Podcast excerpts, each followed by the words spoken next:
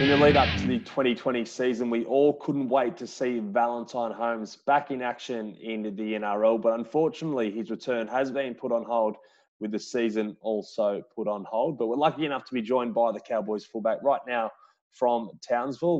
Val, how are you travelling in isolation? Yeah, it is a bit scary, isn't it? I'm just trying to get by, obviously, trying to stay sane as much as I can. It's very hard. Obviously, for us boys, all we want to do is kind of, you know, be around each other, train, and obviously play games is our main thing. And we've done all the hard work in pre-season. And for it kind of to be put on hold now, it's especially for me, obviously, coming back, only playing 2 games, it's kind of annoying. I just want to kind of stay out there and get back out there as soon as we can and, you know, have some fun again. You're in a little bit of an interesting situation. Your brother-in-law, Michael Morgan, is the captain of the team. Is it a good or bad time to have the captain as your brother-in-law, knowing that he's right? You know, is he riding you, saying, mate, are you doing your stuff? Or is it good to have him there and you can lean on each other and think about different ways of training and coming up with different ideas? Yeah, no, I'd say a bit of both. You know, we're pretty comfortable with how we, you know, talk to each other about anything, really. Even now, in the situation now, we've been going out training together. He's been, you know, putting kicks up for me. I'm still trying to do all the little things I can, you know, with just 2 people rather than the whole team activity stuff. It's kind of hard, but yeah, someone like that you can kind of call on whenever. He'd always kind of be there for me. So how thankful are you that you're back in Australia now and not over in the US on your own? Yeah, definitely. It would have been a lot harder on me if I was still over in New York, especially by myself. And I'm pretty sure New York's probably been hit one of the hardest places so far. But, you know, yeah, obviously everything happens for a reason. I'm kind of glad I came back now. Got my family here. And if now we are in lockdown, it's good to be kind of around people, you know, you love being around and you can stay close to and kind of call on when you need to. And it definitely would have been harder if I was there. I mean, I guess I would have probably come back straight away if I was still there anyways. So, but yeah, in saying that, I'm glad I'm back home. Before round 1 of the season launch, I sat down and had a chat with you and spoke about how excited you were for that first game at the new stadium. If we rewind a month or so, how was that experience? Was it everything you expected and more? Yeah, definitely. The build-up to the game was, you know, felt like a really big game. Obviously, it was round 1, my first game for Cowboys. The opening of the new stadium. You know, I was lively that whole week in Townsville. But it felt literally like we're preparing for like a final type game. You know, it was obviously against Broncos. Everyone knows the Cowboys and Broncos games are a really good match to watch.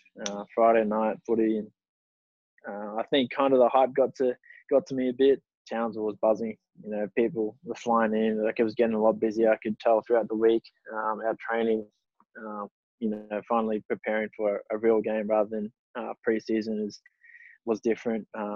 And just I haven't been in that kind of situation for a whole, more than 12 months, I'd say 15 months. So it was pretty much my last game since then. And just to be back in it all. And yeah, like I said, it was my first game for the Cowboys, playing at the new stadium against Broncos. That's why I forgot what it was like to prepare for, you know, a kind of big match like that. Obviously, signing back home was big enough for myself. So I had to try and block all those outside things that I couldn't really control.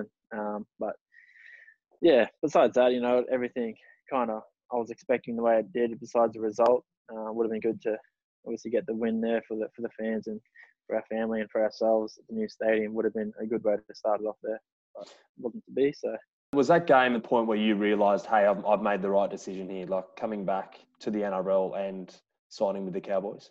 Yeah, I think so. I'm really, really, really happy up here. Obviously, to be with my wife and my family, and you know, most of the Cowboys boys I know just from always being up here and playing against them as well. And obviously everyone knows how close Michael and I are, but I'm also close to, you know, a few of the younger boys. I went to school with Hesse and played against a few of the younger boys in the lower grades. So it's and they've all been, you know, very welcoming and awesome since I've been back. So it's you know, I'm very happy I'm back home, and obviously the new stadium's unreal. You know, Townsville's on the up, and it's cool to be, you know, back kind of where it all started. You know, born and raised here, and to be able to play for the team that I once looked up to when I was a kid. Going to the Cowboys games, watching Maddie and JT run around. It's pretty cool to, you know, pull on that jersey after them. What about crossing for your first try since returning to the game? Yeah, that was pretty cool. Score a try in the new stadium. The first one was something special. You know, obviously it probably would have been easy if I passed it. Benny was getting up me if I hadn't scored that. He was, you know, he wasn't gonna not let me hear about it. So I was definitely lucky I got over. But yeah, it's obviously a kind of good moment for myself. But you know, I would have rather got the result rather than anything I'd done myself. That's what all us boys want to do, is just win, and especially coming from a year out of it, you know, I just want that winning feeling again, which we end up getting the next week. But yeah, you know, I still could score a try. There was always going to be plenty of talk about your return and how you fared in your first two games back. Some former players criticised the way you played at fullback. You've been around the game for a while though, despite still being young. Do you find it easy to block out the criticism and the noise, or do you find it hard to do it? I have kind of, you know, been in that kind of light before where, you know, you're not going to get all praises. People are going to have opinions, and whether they're good or bad, it doesn't really faze me. Obviously, you'll hear about it. It'll pop up somewhere on your phone or in the paper or on TV, or even the other boys might be talking about it. Like, I don't know whether they're trying to stir you up or make it as fuel to the fire to play well the next week, or just whatever it is. You just got to try and learn to, I guess, brush it, and that's one thing I've learnt when I was at the Sharks. You know, having those older boys around me, Pretty and Ivan were there, that helped us out a lot. And you know, they were always pretty much coming up to us saying, you know, you're probably going to cop a bit, you know, coming up through your age and how well you guys are playing and stuff. And they just said to try and obviously block it out when you can, and not always be on your phone after a game or during the weeks of games, because they're always going to try and get in your head and stuff like that. But you know, one thing I've always kind of told myself is I don't really kind of care what other people say, like their opinions. I don't play for them. I only play for obviously our team, my family, my close friends, and myself. So you know, obviously everyone has opinions, and they can say whatever they want. But you know, it's whether you kind of let that get to you, or you just brush it and use those fuel to fire for the next game or whatever it is. As you mentioned, unfortunately, you've only played two games in your return season. Is that really frustrating, or are you using this time and thinking of it as a positive, knowing that you can hone in on a few skills that you didn't really get on top of in the pre-season? Obviously, a bit of both. I just miss the team camaraderie. You know, I'm used to kind of just going to training and being told what to do. You know, I'm sure most boys are. You know, we've all got a routine throughout the year, and you know, whether it's training Tuesday, Thursdays, or Monday, Wednesday, Friday, or whatever it is. You know, I kind of miss that, and just miss, you know, preparing for something towards the end of the week rather than, you know, just going out to training, going out to the park and just kicking the ball and training, because you can't really, I mean, you can work on little things for yourself, but you can't really do stuff as a team, which is what we need to kind of work on, you know, shapes-wise, or, you know, even tackling. Like, I'm not going to go out and tackle Michael. Yeah.